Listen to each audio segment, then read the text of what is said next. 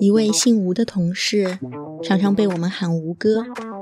开会项目上被删减了预算，争取不下来，吴哥哭了，于是变成了吴哥哭。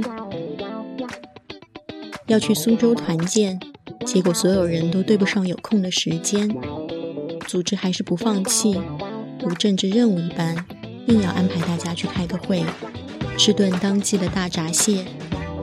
行政小姐姐安排不好行程，苦恼地抱怨说：“要是我来定，所有人今天下午立刻出发，说走就走，杀他个措手不及。螃蟹都没有做好心理准备，不用杀，都吓死了。”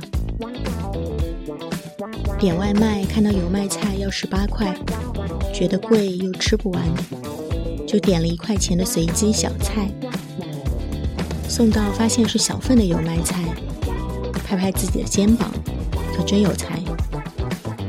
第二天继续点随机盲盒，送到发现是小份的花菜，拍拍自己的肩膀，你一定会发财。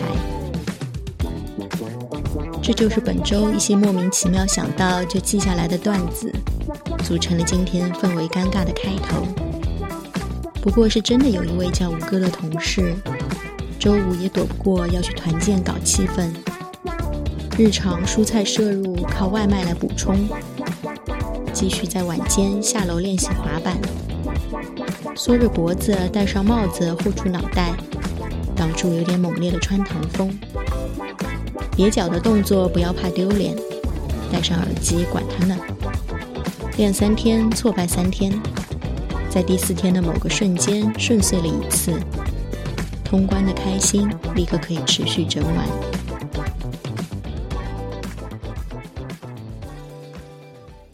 晚上的空闲给了滑板，就减少了刷剧的时间。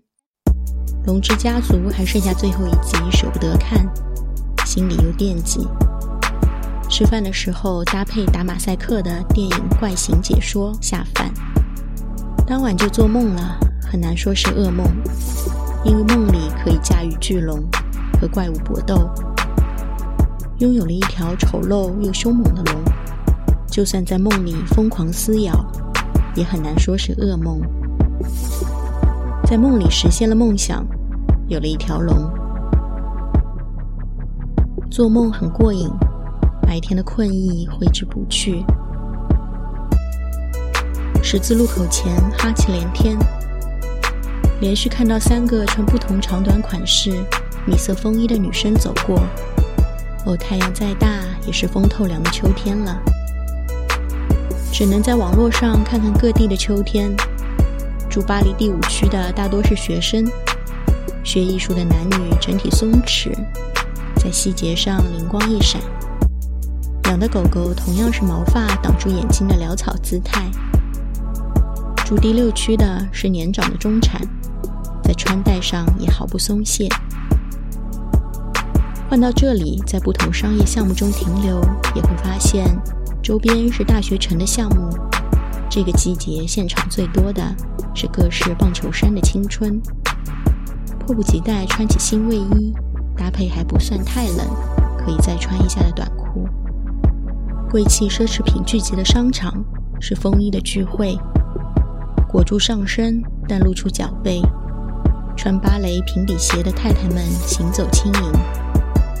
寒冷带来层次，抓紧穿好看的衣服，在羽绒衣到来前。